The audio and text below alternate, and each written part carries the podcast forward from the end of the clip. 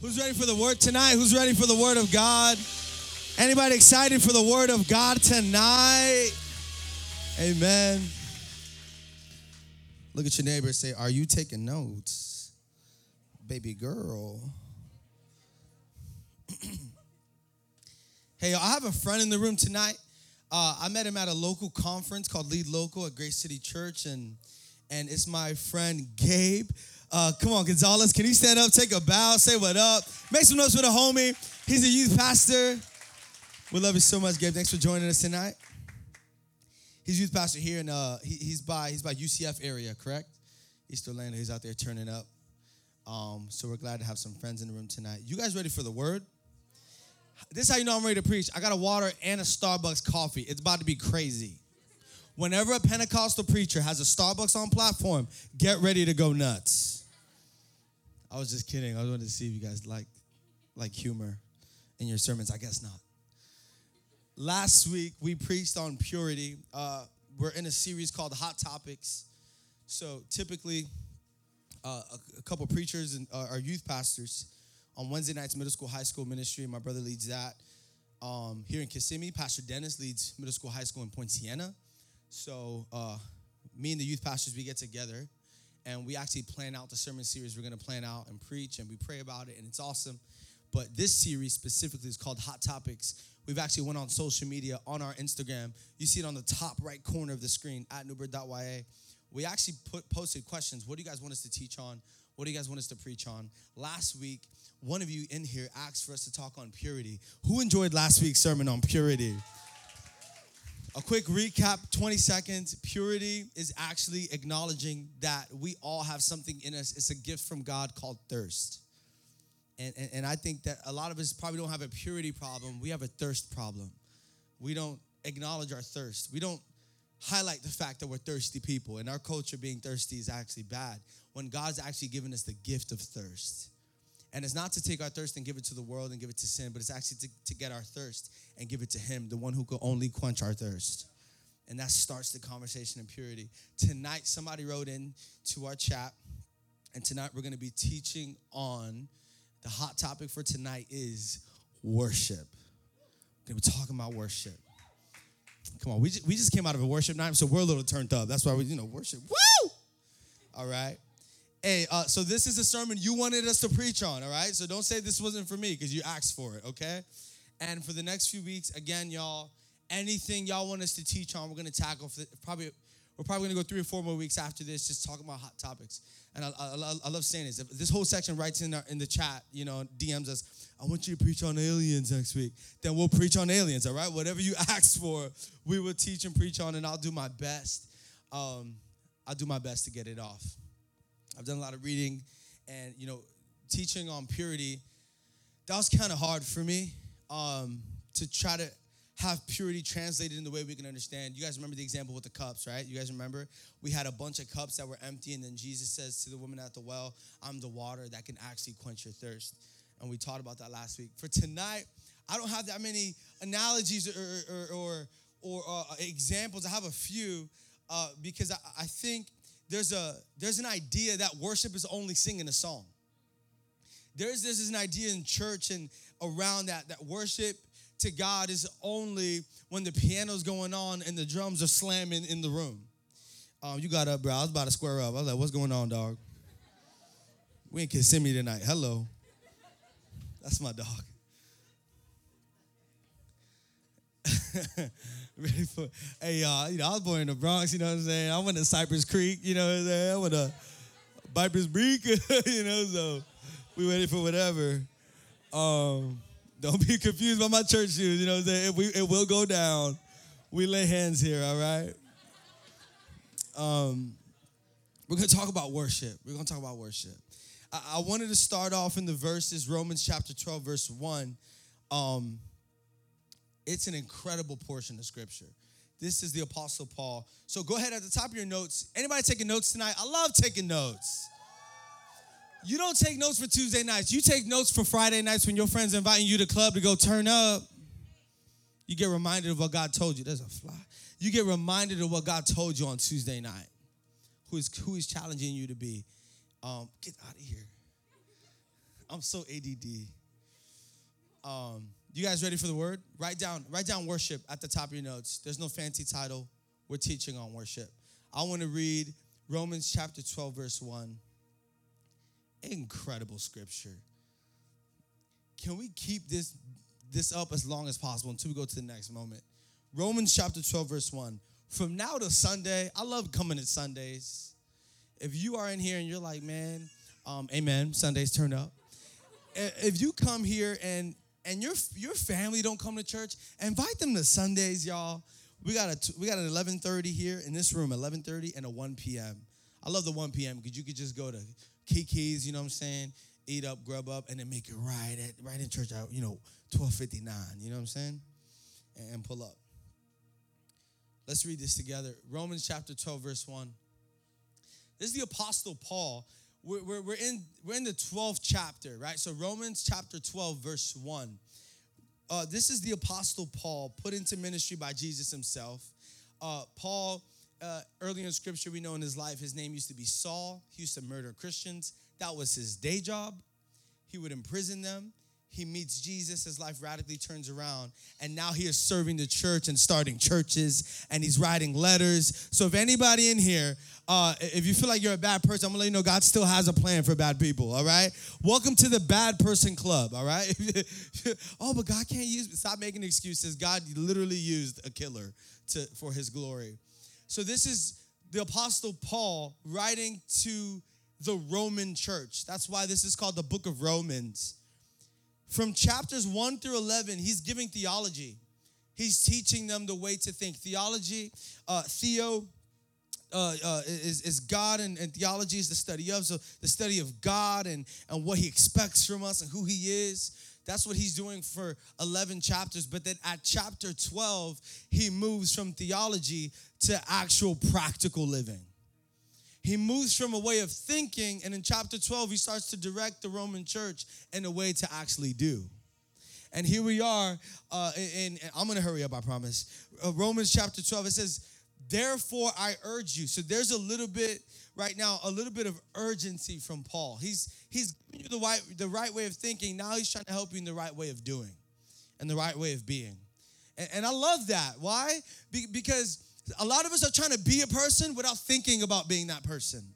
What am I trying to say? That the person you're trying to become has everything to do with the person that you are now, how you're thinking. What are you thinking about? What's on your mind? I cannot become something I haven't seen. I cannot walk in a way I haven't thought of first. You guys remember a couple weeks ago, we had a chart of, of habits were at the bottom and character was at the bottom. But at the beginning of that line was what? Your thoughts and everything begins in the mind. So, so, so, so Paul is now talking about living, and he has a sense of urgency. Therefore, I urge you, brothers and sisters, in view of God's mercy, to offer your bodies as a living sacrifice. We're gonna break this down to nuts and bolts tonight. Is that, is that okay, YA? Is, that's two people. Is that okay? We, can we do that tonight? To offer your bodies as a living sacrifice, holy and pleasing to God. This is your true and proper worship. So we're talking about worship, and I want to go to the portion of scripture that talks about true and proper worship. Can I give you the definition of worship? I've kind of studied some theologians in the last week and studied some definitions uh, from great thinkers, and I've come up with this. This is my definition for this context of young adults of what worship is. Can we put it up? Worship to exalt with your mind. What does exalt mean? To lift up. Y- y'all seen Lion King, right? Simba? That's exalting, to lift up. To exalt with your mind, your heart, your soul, and your strength. To exalt, that's worship. To exalt with your mind, to lift up something with your mind, with your heart, with your soul, and your strength. To uplift something or someone with your essence and your attention to uplift something or someone with your essence and with your attention. Before I talk about what worship is, I want to mention what worship isn't. Next idea worship isn't only shown by song, it's shown by what you are lifting up. Can I say that again for the people in the back? We're 360 set up, everyone's in the back. What are you saying, Pastor? worship isn't only shown by song, worship is shown by what you are lifting up. So I've seen a lot of Christians worship God on Tuesdays and worship themselves Wednesday through Sunday. I've seen people worship their beauty. I've seen people in the gym worship their body. I'm not there yet, all right? Kevin, you got to help me out, bro. Let's go to the gym. Uh, I need your help. I'm not worshipful right now. But I've seen people worship their bodies. I've seen people worship who they see in the mirror. I've seen people worship money. To again, again, to uplift something with our mind, soul, heart, strength, with our essence and our attention. I've seen people worship money. I've seen people worship art. I've seen people worship artists. I've seen people worship objects. I've seen people worship jobs. I've seen people worship possessions. My Birkin bag. I I've seen people worship their spouse. I've seen people worship their children. Some parents fail God by giving their children more attention than their God. I, I, I've seen people worship anything. And, and, and uh, young adults, we love to figure out what is sin, right? So, what's sin? What's sin? Sin is when you got something, you just start worshiping it. Can I watch that? Yeah, you can watch that, just don't worship it. Can I have that? Yeah, you can have that, just don't worship it. Don't worship it. I want to give this next idea. I want to teach a little bit. We are beings of worship. Did you know that? You are a being, a human being, designed for worship. Think about the thing that gets you excited. That's not God for a second. Think about the thing that gets you turned up for a second. That's not God. Notice everybody has a thing, don't they? We are beings of worship. We are beings of worship. Listen, atheists are worshipers because we are beings of worship. People who don't believe in God still exalt something and put something at the center of their heart and in the middle of their throne. Can I give you advice? Next idea never worship anything you can see, it's a trick. Never worship anything you can see. We don't worship objects, we don't worship idols, we don't worship art, we don't worship our profiles. We worship a God that we cannot see. He's bigger than vision. He's bigger than tangible things. He, he is much greater than the creation that we are living in. You guys know, so scientists, they, they, they started looking at the, the, the formation of the universe.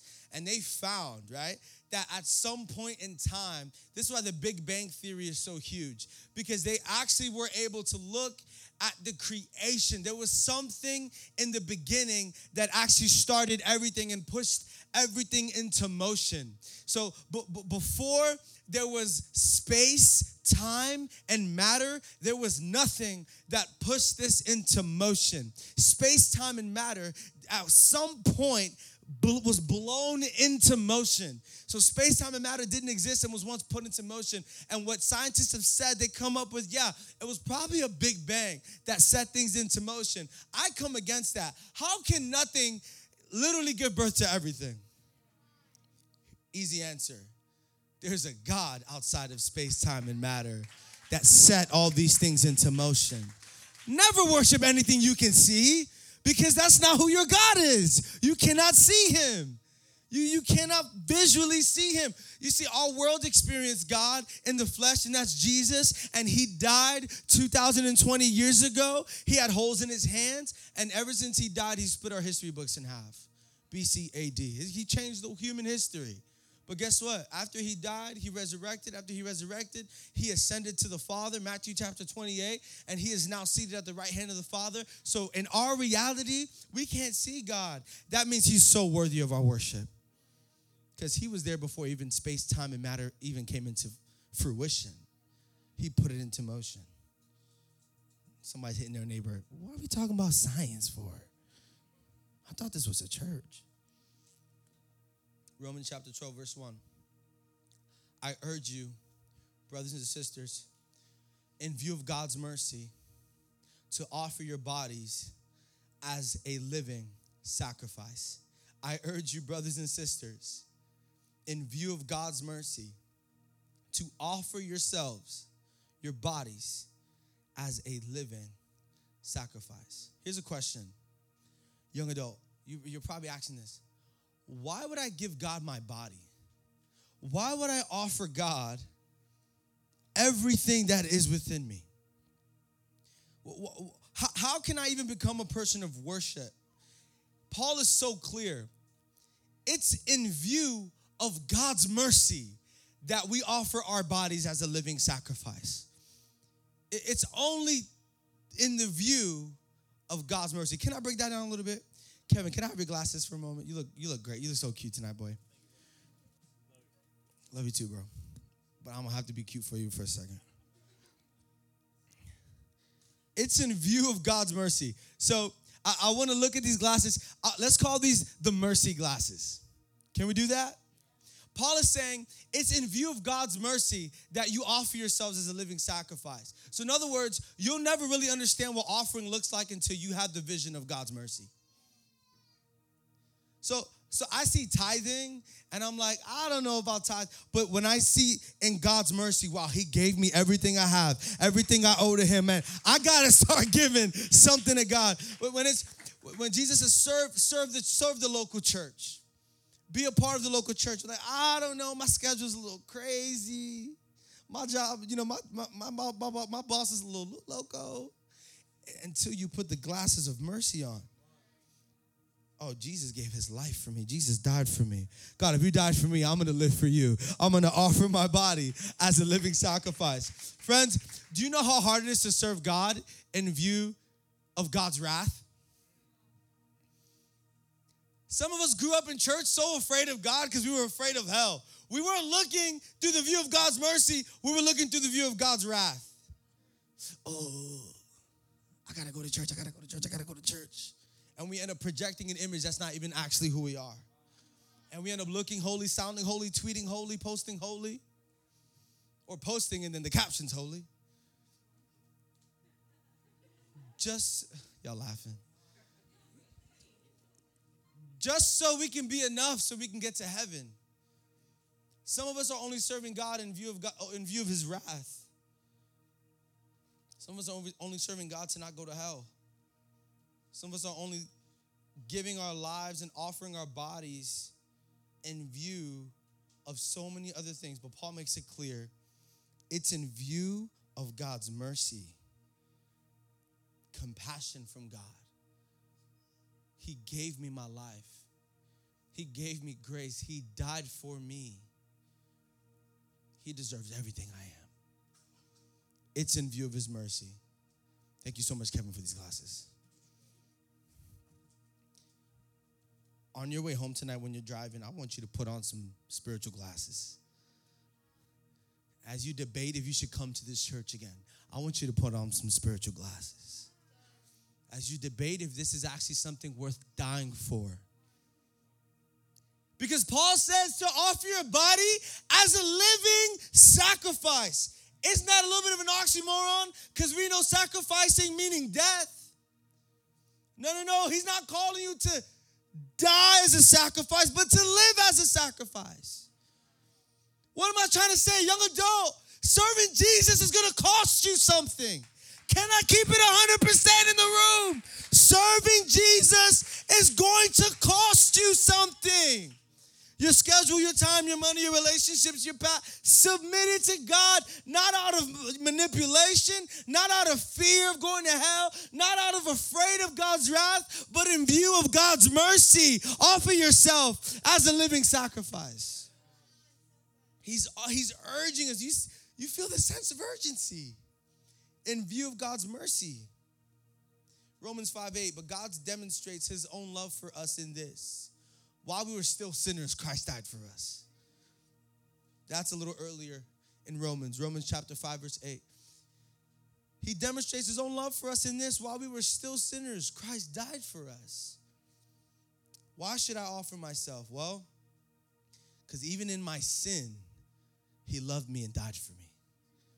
Why should I offer myself, Pastor? Why should I give myself to Jesus? Because listen, while you were still in the mud playing with pigs, Jesus saw you as a king with a robe on and died for you and loved you even when you gave up on him, even when you went back to that addiction, even when you went back to that toxic relationship, even when you left the church, even when you gave up on God, he never gave up on you. And he demonstrates his love for us in this that while we were sinning, that while we walked away, that while we even forgot about him, he never forgot about us. We should offer ourselves up. I thought we were talking about worship. This is true and proper worship. I thought we were talking about worship night. I'm not talking about worship night. I'm talking about a worship life. To say, God, I offer myself to you. When you die and you see God face to face, you'll understand how important this message is. To not wait to die, but to be so impacted by God that you can't wait to live for Him. And I don't know about you. My wife is right there. Hey Diana, how you doing, boo boo? It's my boo thing. She's hot. In 30 years, she's still gonna be hot. In 40 years, she's still gonna be my little baddie. She gonna be my little boo thing. But imagine she told me, imagine she told me, you know what, bro? Listen, I know you're the one. We're gonna get married soon. But instead of giving you probably the most fruitful years of my life, I'll never be as energetic as I am right now. I'll never be as aware of my environment as I am right now. I'll never, uh, my hair, you know, in 40 years, it'll probably start getting gray uh, uh, I'll probably start wrinkling up a little bit. I'm like, girl, me too. Hello, what you mean? And man, she goes, but but you're the one. I'm just gonna commit to you later on. When I've when I've given the best years of my life to myself. How about we do that? How about I give the best years of my life to just me? But you're the one. So in 40 years, we gonna link up again. And then we get married. Some of us are telling that to God. Telling God, listen, I, I'm too young. I can't get saved this early. I got women to meet. I got men to experience. I have exploration to still consider. I've got sin to dabble with. I got drugs I still haven't done yet, God. I got drinks I still haven't tried yet, Lord. I can't give you my youth. Listen, God will save you in 50 years, but He wants your 20s.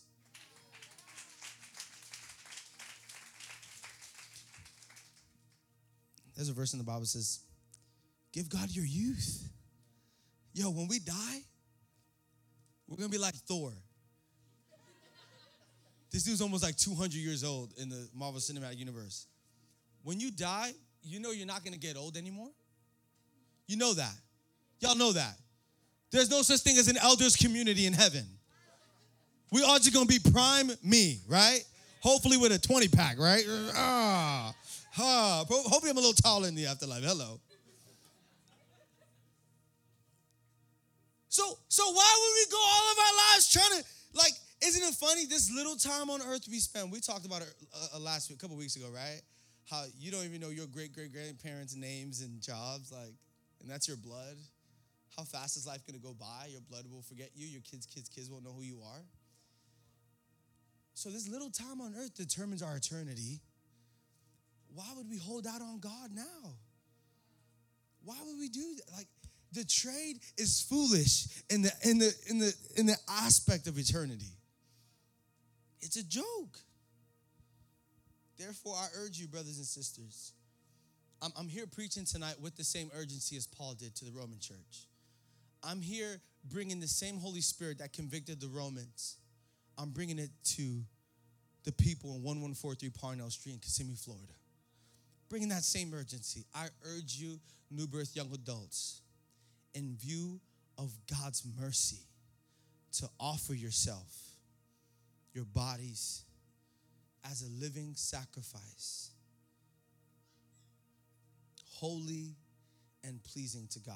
I, I want you to say this with your words on the count of three. When I say three, I want you to say it. Because listen, a lot of times you got to say something to become something. Sometimes you got to start talking about it to be free from it. The book of James, chapter 5 says, Confess your sins and you're healed. Healing comes from God, healing also comes through confession. Sometimes when you start speaking things, something actually starts happening in your life. So, on the count of three, I want you to say this with your words. I want you to say, My body belongs to God.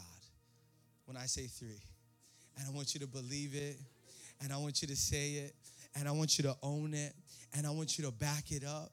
Because, baby girl, my 20s belongs to the Lord. Hello, my 30s belongs to the Lord. My 40s belongs to. When I'm old and gray, I hope the person on my deathbed, the nurse and the doctor, are not saved. So my little 80 year old son will be like, Do you know about Jesus? Because my whole life I'm giving to God. I'm telling you, I'm going to heaven with a sense of urgency. So at the count of three, we're going to say, My body belongs to God. Just shout it out. One, two, three. My body belongs to God. My next idea is this you can worship God with singing as well as your sexuality.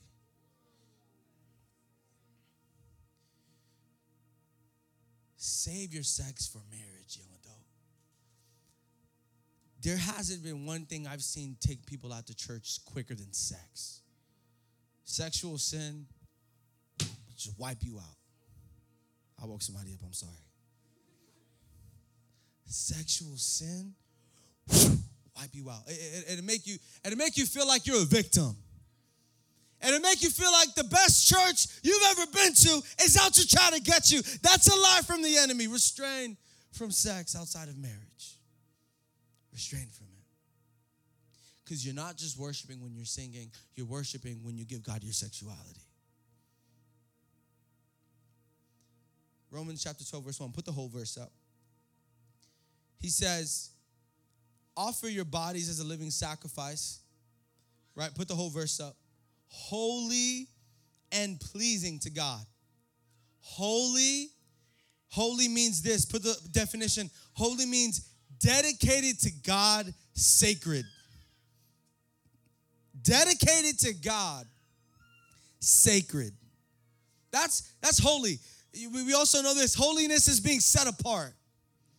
I'm, I'm, I'm setting myself aside for this. Worship team, come up. We're about to turn up. Holiness is, is dedication to God, to be sacred, to say, God, I'm going to be separated from sin. I love this.